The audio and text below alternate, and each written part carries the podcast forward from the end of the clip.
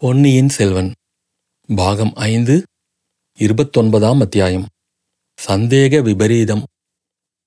பொன்னியின் செல்வர் அரண்மனைக்கு உள்ளே சென்ற பிறகு காலாந்தக கண்டர் அரண்மனை வாசலில் வந்து சேர்ந்து கொண்டிருந்த வேளக்கார படை வீரர்களை நெருங்கினார். இது என்ன கூச்சல்? அரண்மனைக்குள்ளே சக்கரவர்த்தி நோயுடன் படுத்திருப்பது உங்களுக்கு தெரியாதா? கோட்டையைச் சுற்றி பகைவர் படை சூழ்ந்திருப்பது தெரியாதா? என்று கடுமை தோணிக்கும் குரலில் கேட்டார். வேளக்கார படையின் தலைவன் ஐயா கோட்டையைச் சூழ்ந்திருப்பவர்கள் பகைவர்கள்தானா? கொடும்பாளூர் பெரிய வேளார் நமக்கு பகைவரானது எப்படி? என்று கேட்டான். சின்ன பழுவேட்டரையர் பொங்கி வந்த கோபத்தை அடக்கிக் கொண்டு அதை அவரிடம்தான் கேட்க வேண்டும். பகைவர் இல்லை என்றால் எதற்காக சைனியத்துடன் வந்து கோட்டையை முற்றுகையிட்டிருக்கிறார்? என்று கேட்டார். சின்ன இளவரசரை சிம்மாசனத்தில் ஏற்றி முடிசூட்டுவதற்காக என்று கேள்விப்படுகிறோம். என்றான் வேளக்கார படைத்தலைவன். அது உங்களுக்கெல்லாம் சம்மதமா? என்று சின்ன பழுவேட்டரையர் கேட்டார். வேளக்கார படைத்தலைவன் தன் வீரர்களை திரும்பி பார்த்து நீங்களே சொல்லுங்கள் என்றான். வீரர்கள் உடனே சம்மதம் சம்மதம். பொன்னியின் செல்வர் வாழ்க ஈழங்கொண்ட இளவரசர் வாழ்க என்று கோஷித்தார்கள். இம்முறை அந்த கோஷம் முன்னைவிட அதிக வலுவுடையதாயிருந்தது. சின்ன பழுவேட்டரையரின் முகம் சிவந்தது. மீசை துடித்தது. ஆயினும் பல்லை கடித்துக்கொண்டு முடிசூட்டுவது பெரிய வேளாரின் இஷ்டத்தை பொறுத்ததா? அல்லது உங்கள் விருப்பத்தை பொறுத்ததா? சக்கரவர்த்தியின் விருப்பத்துக்கு மதிப்பு ஒன்றும் இல்லையா என்று கேட்டார். வீரர்களில் ஒருவன் தளபதி சக்கரவர்த்தி சௌக்கியமாயிருக்கிறார்களா? நிச்சயந்தானா என்று கேட்டான். இது என்ன கேள்வி? என்று காலாந்தகர் சீறினார். சக்கரவர்த்தியை பற்றி ஊரில் ஏதேதோ வதந்தி பரவியிருக்கிறது.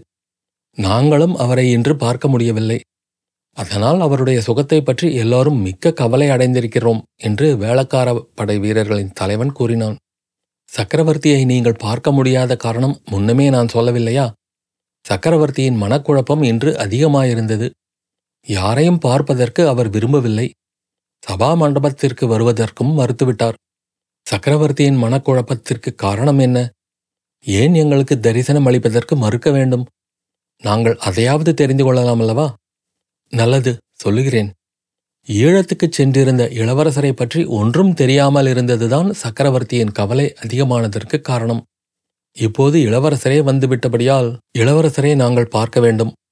நன்றாக வெளிச்சத்தில் பார்க்க வேண்டும் என்று அந்த படையினரில் ஒருவன் கூறினான். ஆமாம் பார்க்க வேண்டும். ஈழங்கொண்ட இளவரசர் வாழ்க என்று எல்லாரும் சேர்ந்து கூவினார்கள். இளவரசர் முதலில் சக்கரவர்த்தியை தரிசிக்க வேண்டுமல்லவா? பிறகு இஷ்டப்பட்டால் உங்களையும் வந்து பார்ப்பார். நிச்சயந்தானா? ஒருவேளை பாதாள சிறைக்கு அனுப்பப்படுவாரா? வேறொரு நாளாக வேறொரு சந்தர்ப்பமாக இருந்தால் வேளக்காரப் படையினர் இவ்வளவு துடுக்காக பேசியதற்கு சின்ன பழுவேட்டரையரின் வீரர்கள் அவர்கள் மீது போர் தொடுத்திருப்பார்கள். பெரிய ரகளையாய் போயிருக்கும். ஆனால் இளவரசரின் திருமுகத்தை சற்று முன் பார்த்த காரணத்தினாலோ என்னமோ காலாந்தக கண்டரின் வீரர்களும் மௌனமாக நின்று கொண்டிருந்தார்கள். சின்ன பழுவேட்டரையருடைய கை அவருடைய உடைவாளை நாடியது. மேற்கண்டவாறு கேட்ட வீரனை ஒரே வெட்டில் வெட்டி கொன்றுவிட வேண்டுமென்று ஒரு கணம் எண்ணினார். உடனே அந்த கோபத்தை சமாளித்துக் கொண்டு உரத்துச் சிரித்தார். இவன் கேட்ட கேள்வி உங்கள் காதிலெல்லாம் விழுந்ததல்லவா? இளவரசர் பாதாளச் சிறைக்கு அனுப்பப்படுவாரா? என்று கேட்கிறான். நல்லது. இளவரசரை சிங்காதனத்தில் ஏற்றி முடிசூட்டுவதோ பாதாளச் சிறைக்கு அனுப்புவதோ என்னுடைய அதிகாரத்தில் இல்லை. சக்கரவர்த்தியின் விருப்பத்தின்படிதான் நடக்கும். இளவரசரை பாதாளச் சிறைக்கு கொண்டு போவதாயிருந்தாலும் இந்த வழியேதான் கொண்டு போக வேண்டும். அப்போது நீங்கள் அவரை பார்த்து கொள்ளலாம் என்று காலாந்தக கண்டர் கண்களில் கனல் பறக்க கூறிவிட்டு அரண்மனை பக்கம் திரும்பினார். வீரர்கள் மீண்டும் கோஷமிட்டதையும் பொருட்படுத்தாமல் அரண்மனை முன்வாசலை நோக்கிச் சென்றார். அங்கே வாசற்படிக்கு அருகில் பூங்குழலி தன்னந்தனியாக நின்று கொண்டிருப்பதை கண்டார். பெண்ணே நீ ஏன் இங்கே நின்று கொண்டிருக்கிறாய்? உன்னை உள்ளே வரவேண்டாம் என்று தடுத்து விட்டார்களா? என்று கேட்டார். என்னை யாரும் தடுக்கவில்லை. நானாகவே நின்றுவிட்டேன் ஐயா என்றாள் பூங்குழலி. ஏன்? வெகு நாட்களாக பிரிந்திருந்த தந்தையும் மகனும் சந்திக்கும் வேளையில் எனக்கு என்ன அங்கே வேலை? போகட்டும் நீயாவது சக்கரவர்த்தி உயிரோடு இருக்கிறார் என்று நம்புகிறாயே. அந்த மட்டில் சந்தோஷம். நம்புவது மட்டுமில்லை சக்கரவர்த்தி சௌக்கியமாயிருப்பதை கண்ணாலேயே பார்த்துவிட்டுத்தான் திரும்பி வந்தேன். அதோ நிற்கிறார்களே அந்த வேளக்காரப் படையினரிடம் நீ பார்த்ததைச் சொல். அவர்கள் சந்தேகப்படுவதாக தோன்றுகிறது என்றார். அவர்களுடைய சந்தேகத்துக்கு இந்த நிமிஷம் வரையில் ஆதாரம் இல்லை. அடுத்த நிமிஷம் அது உண்மையாகாது என்று யார் சொல்ல முடியும்? பெண்ணே நீயும் சேர்ந்து என்னை கலவரப்படுத்த பார்க்கிறாயா? உங்கள் எல்லாருக்கும் பைத்தியம் பிடித்து விட்டதா? என்று கேட்டார். தளபதி என்னை பலர் பைத்தியம் என்று சொல்வதுண்டு. நானே என்னை பைத்தியம் என்று சொல்லிக் கொள்வதும் உண்டு. ஆனால் இந்த பைத்தியத்தின் யோசனையை கேட்டபடியினால்தான் இன்று இளவரசர் இந்த கோட்டைக்குள் அபாயமின்றி புக முடிந்தது சக்கரவர்த்தி உயிரோடு இருக்கும்போதே அவரை சந்திக்கவும் முடிந்தது. ஆஹா இது என்ன?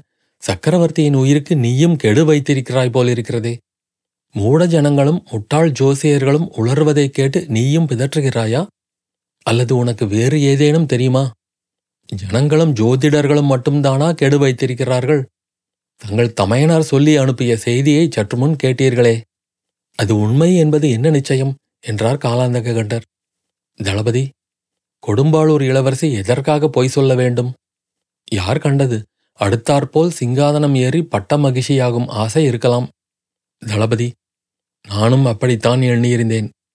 இளவரசி இன்று காலையில் செய்த சபதத்தை கேட்ட பிறகு என் எண்ணத்தை மாற்றிக்கொண்டேன் என்றாள் பூங்குழலி. பெண்ணே ஒருவேளை உனக்கே அத்தகைய ஆசை இருக்கிறதா என்ன? என்று கேட்டுவிட்டு சின்ன பழுவேட்டரையர் லேசாக நகைத்தார். தளபதி உண்மையில் நான் பைத்தியக்காரிதான். தங்களிடம் பேச நின்றேன் அல்லவா? என்று கூறிவிட்டு பூங்குழலி திரும்பிப் போக எத்தனித்தாள். காலாந்தக கண்டரிடம் உடனே ஒரு மாறுதல் ஏற்பட்டது. பெண்ணே கோபித்துக் கொள்ளாதே. நீ சொல்ல வந்ததை சொல்லிவிட்டு போ என்றார். பூங்குழலி மறுபடியும் திரும்பி ஆம் சொல்லத்தான் வேண்டும். இல்லாவிடில் பின்னால் நானும் வருத்தப்படுவேன். தாங்களும் வருந்தும்படி நேரிடும் ஐயா. சக்கரவர்த்தியின் உயிருக்கு ஏதாவது அபாயம் நேர்ந்தால் நாடு நகரமெல்லாம் தங்கள் பேரிலேதான் பழி சொல்லும். தங்களுடைய வீரர்களே கூட சொல்லுவார்கள் என்றாள். சின்ன பழுவேட்டரையரின் முகம் சுருங்கிற்று. அப்படி ஏதாவது நேர்ந்துவிட்டால் மற்றவர்கள் பழி சொல்லும் வரையில் காத்திருக்க மாட்டேன். பழிச்சொல் காதில் விழுவதற்குள்ளே என் உயிர் பிரிந்துவிடும். இந்த வேளக்கார படையினர் துர்கா பரமேஸ்வரி கோயிலில் சத்தியம் செய்தபோது எல்லாருக்கும் முதலில் சத்தியம் செய்து வழிகாட்டியவன் நான் என்றார். அதில் என்ன பயன்? சோழராஜ்யம் சக்கரவர்த்தியையும் இழந்து ஒரு மகா வீரரையும் இழந்துவிடும். அதை காட்டிலும் முன்ஜாக்கிரதையாக இருப்பது நல்லதல்லவா? பெண்ணே நான் முன்ஜாக்கிரதையாக இல்லை என்றா சொல்கிறாய்? இதோ இந்த அரண்மனையைச் சுற்றி இவ்வளவு வீரர்கள் கண் கொட்டாமல் காத்து நின்று வருகிறார்களே எதற்காக? முதன் மந்திரி அனிருத்தர் கூட நான் அறியாமல் அரண்மனைக்குள்ளே போக முடியாது தெரியுமா? தெரியும் தளபதி. ஆனால் அரண்மனைக்குள்ளே இருந்தும் அபாயம் வரலாம் அல்லவா? என்ன பிதற்றல்? அரண்மனை பெண்கள் சக்கரவர்த்திக்கு விஷம் கொடுத்து கொன்று விடுவார்கள் என்று சொல்லுகிறாயா? அல்லது ஒருவேளை இப்போது இளவரசருடன் உள்ளே போனாலே அந்த கொடும்பாளூர் பெண்ணின் பேரில் சந்தேகப்படுகிறாயா? என்றார். தெய்வமே அந்த சாது பெண்ணின் பேரில் சந்தேகப்படுகிறவர்களுக்கு நல்ல கதி கிடைக்காது. அவளுக்கு அவ்வளவு சாமர்த்தியமும் இல்லை ஐயா இந்த அரண்மனைக்குள் வருவதற்கு சுரங்கப்பாதை ஒன்று இருக்கிறதல்லவா? சின்ன பழுவேட்டரையர் திடுக்கிட்டு பெண்ணே அதை பற்றி உனக்கு என்ன தெரியும்? எப்படி தெரியும்? மூன்று நாலு பேரைத் தவிர அந்த பாதையை பற்றி யாருக்கும் தெரியாதே. தெரிந்தவர்கள் உயிரோடு திரும்பி போக முடியாதே என்று பரபரப்புடன் கேட்டார். தளபதி அதை பற்றி இன்று அதிகாலையிலேதான் நான் தெரிந்து கொண்டேன். அங்கே கையில் கூறிய எரிவேலுடன் பாண்டிய நாட்டு சதிகாரன் ஒருவன் ஒளிந்து கொண்டிருப்பதையும் பார்த்தேன். கடவுளே இது என்ன பயங்கரமான வார்த்தை சொல்லுகிறாய்? அந்த பாதை அந்த பாதை எங்கே போய் முடிகிறது என்று தெரியுமா? பொக்கிஷ நிலவரை வழியாக போகிறது என்றாள் பொங்குழலி. ஆஹா நீ சொல்வது உண்மையாக இருக்கலாம். மனித பெண் உருக்கொண்ட அந்த மாய மோகினியின் வேலைதான் இது. என் தமையனை அடிமை கொண்ட பெண் பேயின் வேலைதான் இது. ஐயோ எத்தனை தடவை நான் எச்சரித்தேன். பெண்ணே நீ சொல்வது சத்தியமா? நீயே பார்த்தாயா? அந்த பாதை இருக்குமிடம் உனக்கு எப்படி தெரிந்தது? என் அத்தை இன்று காலையில் அழைத்து போனபோது தெரிந்தது. அவள் யார் உன் அத்தை? முதன் மந்திரியின் கட்டளையின் பேரில் தாங்கள் அனுப்பிய பல்லக்கில் கோடிக்கரையிலிருந்து கொண்டு வரப்பட்டவள்தான் ஐயா. நாம் இதை பற்றி மேலும் இங்கே பேசிக்கொண்டே இருக்கும்போது உண்மைதான். நான் உடனே பெரிய பழுவூர் அரண்மனைக்கு போய் வேண்டிய ஏற்பாடு செய்துவிட்டு வருகிறேன். அதற்குள் நீ நான் இந்த பக்கத்து முனையில் நின்று பார்த்துக் கொள்கிறேன். ஆஹா உன்னை நான் எப்படி நம்புவது? நீ அந்த பாண்டிய நாட்டு சதிகாரர்களுக்கு உடந்தையானவள் இல்லை என்பது என்ன நிச்சயம்? என்னை போக்கு காட்டி ஏமாற்றிவிட்டு தளபதி அப்படியானால் என்னுடன் சாங்களும் வாருங்கள். ஒரு தீவர்த்தி எடுத்துக்கொண்டு பாருங்கள் இரண்டு பேருமாக போய் பார்ப்போம். போகும்போது எனக்கு தெரிந்த மற்ற விவரங்களையும் சொல்லுகிறேன். சின்ன பழுவேட்டரையர் உடனே வாசற்பக்கம் சென்ற தமது வீரர்களில் சிலரை அழைத்து அவர்களிடம் ஏதோ சொன்னார். அவர்கள் பழுவூர் அரண்மனைக்கு போகிறார்கள் என்று பூங்கொழிலை ஊகித்துக் கொண்டாள். வீரர்களில் ஒருவன் கையில் பிடித்திருந்த தீவர்த்தியை கோட்டையை தளபதி வாங்கிக் கொண்டு வந்தார். பெண்ணே வழிகாட்டிச் செல். நீ சொன்னதெல்லாம் உண்மைதானா என்று பார்த்து விடுகிறேன் என்றார் காலாந்தக கண்டர்.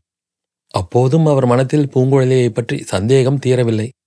இந்த பெண் பொய்யும் புனை சுருட்டும் சொல்லி தன்னை ஏமாற்றப் பார்க்கிறாளோ என்னமோ?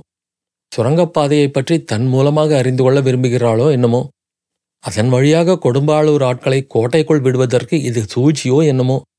அப்படியெல்லாம் தன்னை எளிதில் ஏமாற்றிவிட முடியாது. இவள் அத்தகைய உத்தேசத்துடன் தன்னை அழைத்து போனால் இவளுக்கு சரியான தண்டனை விதிக்க வேண்டும். பெரிய பழுவேட்டரையரைப் போல் நான் கூட ஏமாந்து விடுவேனா என்ன? எல்லாவற்றுக்கும் இவள் முன்னால் போகட்டும் சுரங்கப்பாதை இவளுக்கு தெரியும் என்பது உண்மைதானா என்று முதலில் தெரிந்து கொள்ளலாம். பிறகு அங்கே சதிகாரர்கள் ஒளிந்திருப்பது உண்மைதானா என்று அறியலாம். அது உண்மையாயிருந்தால் கடவுளே எத்தகைய ஆபத்து? நல்ல வேளையாக அதை தடுப்பதில் கஷ்டம் ஒன்றுமில்லை. ஒந்தில் ஒளிந்திருக்கும் நரியை பிடிப்பது போல் பிடித்து கொன்று விடலாம்.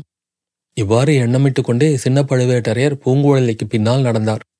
அவளுடைய நடையில் இருந்த வேகத்தை குறித்து அதிசயப்பட்டார்.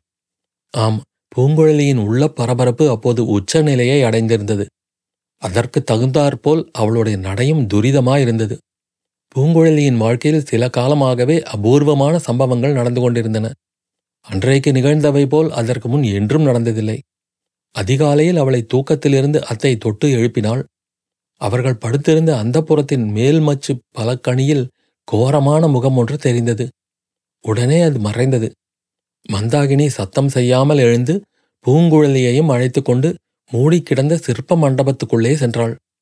மேல்மச்சு பலகணியில் பார்த்த அதே பயங்கரமான முகம் ராவணனுடைய தலைகளுக்கும் அவன் கைகளினால் தாங்கிக் கொண்டிருந்த கைலையங்கிரிக்கும் நடுவில் ஒரு கணம் தெரிந்து மறைந்தது.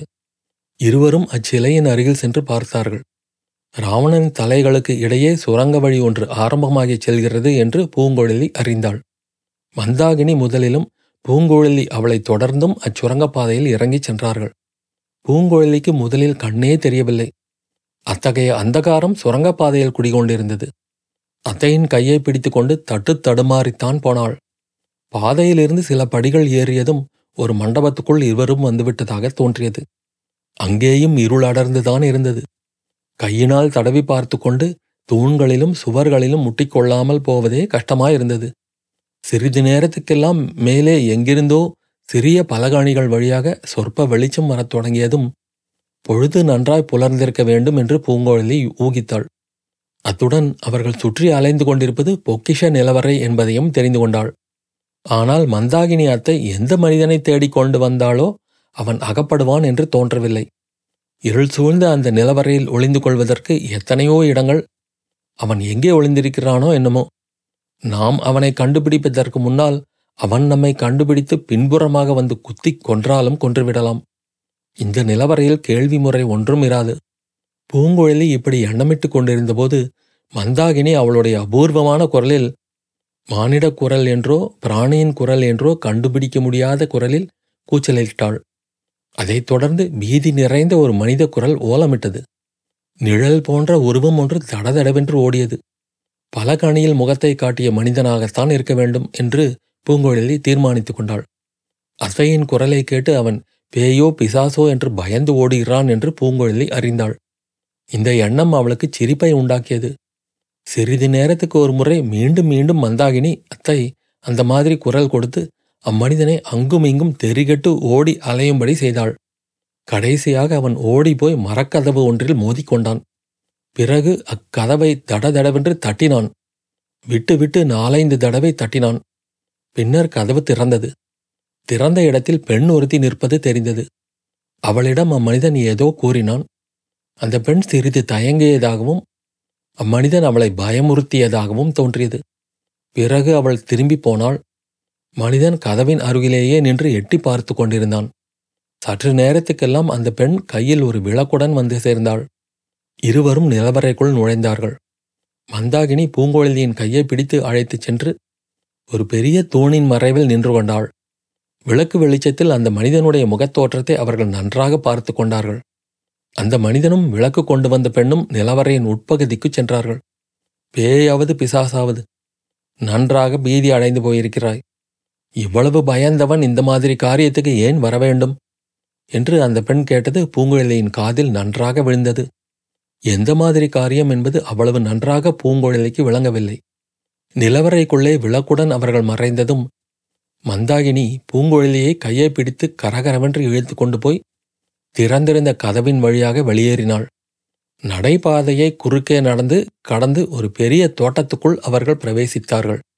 அங்கே ஏகாந்தமான ஓரிடத்தில் மந்தாகினி பூங்குழலியிடம் தான் சொல்ல வேண்டியதை சமிக்ஞை பாஷையினால் தெரிவித்தாள். என்னுடைய அந்திம காலம் நெருங்கிவிட்டது. நான் கடைசியாக கண்ணை மூடுவதற்குள்ளே இளவரசனை ஒரு முறை பார்க்க வேண்டும். நீ போய் இச்செய்தியைச் சொல்லி அவனை கையோடு அழைத்து வர வேண்டும் என்பதுதான் அச்செய்தி பூங்குழலி அவளுடைய அத்தையிடம் கொண்டிருந்த அன்பு நாம் நன்கு அறிந்ததே. அம்மாதிரி சமயத்தில் அவளை விட்டுவிட்டு போகவும் பூங்குழலிக்கு மனம் வரவில்லை. அவள் வார்த்தையை தட்டவும் இயலவில்லை. எனினும் அதே சமயத்தில் பொன்னியின் செல்வரை பார்ப்பதற்கு இது ஒரு சந்தர்ப்பம் என்னும் எண்ணம் அவளை உடனே முடிவுக்கு வரும்படி செய்தது. அத்தையிடம் விடைபெற்று கொண்டு சென்றாள். தோட்டத்தின் மதில் ஏறி குதித்து அப்பால் சென்று தஞ்சை நகரின் கோட்டை வாசலையும் கடந்தாள். அங்கே ஆழ்வார்க்கடியானை சந்தித்தாள். அவனும் முதன் மந்திரியின் ஆக்கையினால் பொன்னியின் செல்வரை பார்ப்பதற்கே போவதாக அறிந்தாள். அந்த வீர வைஷ்ணவனுடைய உதவியினால் அவளுடைய பிரயாணமும் சௌகரியமாக நடந்தது. அன்றைக்கு அதிர்ஷ்டம் நெடுகிலும் அவள் பக்கம் இருந்தது. குழந்தை ஜோதிடர் வீட்டின் வாசலில் இளைய பிராட்டியின் ரதத்தை அவர்கள் கண்டார்கள். இளவரசரை பற்றி குந்தவை தேவிக்கு ஏதேனும் செய்தி தெரிந்திருக்கலாம் என்று எண்ணி விசாரிப்பதற்காக ஜோதிடர் வீட்டில் நுழைந்தார்கள்.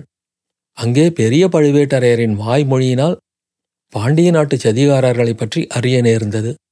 பொக்கிஷ நிலவரையில் ஒளிந்திருந்தவன் அந்த சதிகாரர்களில் ஒருவன்தான் என்பதை பூங்குழலி நிச்சயித்துக் கொண்டாள். அதே சமயத்தில் இளவரசருக்கும் சதிகாரர்களினால் அபாயம் ஏற்படலாம் என்று அறிந்து அவள் உள்ளம் வேதனைப்பட்டது. வானதி செய்த சபதம் அந்த வேதனைக்கு ஒரு பரிகாரமாய் இருந்தது. இளவரசை வானதியை காப்பாற்றப் போன இடத்தில் இளவரசரையும் சந்திக்கலாயிற்று. எல்லாவற்றையும் விட அவளுக்கு திருப்தி அளித்த காரியம் தஞ்சாவூருக்கு போவது பற்றி அவளுடைய யோசனையை இளவரசர் ஏற்றுக்கொண்டதுதான். இலங்கையில் தம்மை தெரியப்படுத்திக் கொள்ளாமல் யானை பாகனை போல் அவர் யாத்திரை செய்வதுண்டு என்பதை அவள் அறிந்திருந்தாள். அங்கே சேனாதிபதியையும் படைவீரர்களையும் அவர் பிரிந்து தன்னை மட்டும் யானை மேல் ஏற்றிக்கொண்டு கடற்கரைக்கு விரைந்து வந்ததையும் அவள் மறந்துவிடவில்லை. எனவே இச்சமயமும் இளவரசர் அதே முறையை கடைபிடித்தால் நல்லது என்றும் அவர் தனியாக போனால் தஞ்சை கோட்டைக்குள் போக இயலாது என்றும் தன்னையும் வானதியையும் அழைத்து போனால் யானை பாகன் என்று எண்ணி விட்டுவிடுவார்கள் என்றும் சொன்னாள். சமுத்திரகுமாரி நல்ல யோசனை சொன்னாய். ஒரு பெரிய ராஜ்யத்துக்கு முதன் மந்திரியாக இருக்க நீ தகுந்தவள். என்று இளவரசர் கூறிய மொழிகளை நினைத்து நினைத்து அவள் உள்ளம் பூரித்தது. ஆனால் இவ்விதம் அந்த நிமிஷம் வரையில் அவள் நினைத்தபடியே எல்லாம் நடந்திருந்தும் என்ன உபயோகம்? அவள் எதிர்பார்த்தபடி மந்தாகினி அத்தை சக்கரவர்த்தி படுத்திருந்த அறையில் இல்லை. அவளை பற்றி அங்கே யாரிடமும் விசாரிக்கவும் கூடவில்லை. என்னுடைய இறுதிக்காலம் நெருங்கிவிட்டது என்று அத்தை சமிக்ஞையினால் அறிவித்ததை எண்ணிய போதெல்லாம் பூங்கோழலியின் நெஞ்சு பகீர் என்றது இவ்வளவு சிரமம் எடுத்து சாதுரியமாக பேசி இளவரசரை இங்கே அழைத்து வந்திருந்து என்ன பயன்? அத்தையை காணவில்லையே. அவள் நெஞ்சு துடிதுடித்தது. நிலவரையிலேயே இன்னும் இருக்கிறாளோ என்று தோன்றியது. ஒருவேளை அந்த பாதகச் சதிகாரனால் அங்கேயே கொல்லப்பட்டிருப்பாளோ என்று எண்ணிய போது அவள் நெஞ்சு பிளந்தே போயிற்று. சுரங்கப்பாதை வழியாக நிலவரைக்குள் போய் பார்க்க விரும்பினாள். ஆனால் அரண்மனையில் அப்போது இளவரசரின் வரவு காரணமாக ஒரே கோலாகலமாயிருந்தது. குறுக்கும் நெடுக்குமாக பெண்கள் போவதும் வருவதுமாய் இருந்தார்கள். கூட்டம் கூட்டமாக வந்து சக்கரவர்த்தி படுத்திருந்த அறையை எட்டி பார்த்துவிட்டு போன வண்ணமாய் இருந்தார்கள். இதற்கிடையில் தான் மட்டும் அந்த பழைய சிற்ப மண்டபத்துக்கு தனியாகப் போவதை யாராவது பார்த்தால் என்ன நினைத்துக் கொள்வார்கள்? அந்த சதிகாரன் ஒருவேளை இன்னமும் அங்கே இருந்தால் தான் அவனிடம் தனியாகப் போக அகப்பட்டுக் கொள்வதும் உசிதமல்ல. எத்தனையோ நெஞ்சத் துணிவுள்ள பூங்குழலிக்கும் அந்த இருளடர்ந்த பொக்கிஷ நிலவரை சிறிது பயத்தை அளித்தது. ஆகையினாலேயே சின்ன பழுவேட்டரையரிடம் சொல்லி அவரையும் அழைத்து கொண்டு போய் நிலவரையில் தேடி பார்க்க தீர்மானித்தாள். காலாந்தக கண்டரோடு வாதம் செய்து அவர் மனத்தை திருப்பி அழைத்துப் போவதற்கு சிறிது அவகாசமாகிவிட்டது. அதை நினைத்துத்தான் அவள் இப்போது மிக விரைவாக நடந்தாள். விரைவில் ஏதோ விபரீதம் நடக்கப் போகிறது என்று அவளுடைய உள்ளுணர்ச்சி கூறியது. அதனால் தனக்கு ஏதேனும் ஆபத்து நேர்ந்தால் பாதகமில்லை. அத்தைக்கு ஒன்றும் நேரக்கூடாதென்று மனப்பூர்வமாக விரும்பினாள். சிற்ப மண்டபத்துக்குள் பிரவேசிக்கும் சமயத்தில் அரண்மனை மாடத்திலிருந்து ஏதோ கரிய நிழல் விழுவது போல் இருந்தது. சுவர் ஓரமாக ஓர் உருவம் போவது போலும் இருந்தது. அவை உண்மையா அல்லது பிரமையா என்று பார்த்து தெளிவதற்காக சற்று நின்றாள். பெண்ணே ஏன் நிற்கிறாய்? பொய் வெளிப்பட்டு விடுமே என்று பயப்படுகிறாயா? என்று சின்ன பழுவேட்டரையர் கூறியது காதில் விழுந்ததும் மேலே விரைந்து நடந்தாள். சிற்ப மண்டபத்துக்குள் சென்றதும் ராவணன் தலைகளுக்கும் கைலையங்கிரிக்கும் நடுவில் இருந்த துவார வாசலை பூங்குழலி சின்ன பழுவேட்டரையருக்கு சுட்டி காட்டினாள் சரிதான் இறங்கு முதலில் என்றார் கோட்டை தளபதி. ஏனோ பூங்குழலிக்கு தயக்கம் உண்டாயிற்று. அவள் உடம்பு நடுங்கிற்று. அதே சமயத்தில் கிரீச் என்று அமானுஷ்யமான குரல் ஒன்று ஓலமிடும் சத்தம் கேட்டது. அது தன்னுடைய அத்தை மந்தாகினியின் குரல் என்பதை உடனே உணர்ந்து கொண்டாள். அந்த ஓலக்குரல் அரண்மனைக்குள்ளே சக்கரவர்த்தி படுத்திருக்கும் அறையிலிருந்து வருகிறது என்பதையும் அறிந்தாள். உடனே அவளுடைய தயக்கம் தீர்ந்துவிட்டது. சின்ன பழுவேட்டரையரை சிறிதும் பொருட்படுத்தாமல் அரண்மனை அந்தப்புறத்தை நோக்கி விரைந்து ஓடினாள். மீண்டும் மீண்டும் அந்த பயங்கர ஓலக்குரல் கேட்டுக்கொண்டே இருந்தது. சக்கரவர்த்தி படுத்திருந்த அறைக்குள் அவள் பிரவேசித்த போது அங்கே தோன்றிய காட்சி அவள் உள்ளத்தில் ஒரு பெரிய சித்திர காட்சியைப் போல் பதிந்தது.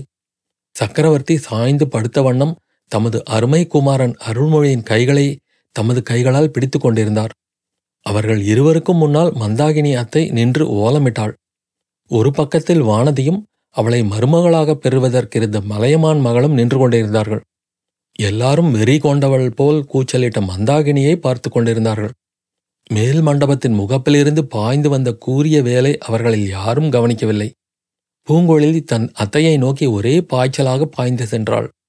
அத்தியாயம் முடிவு.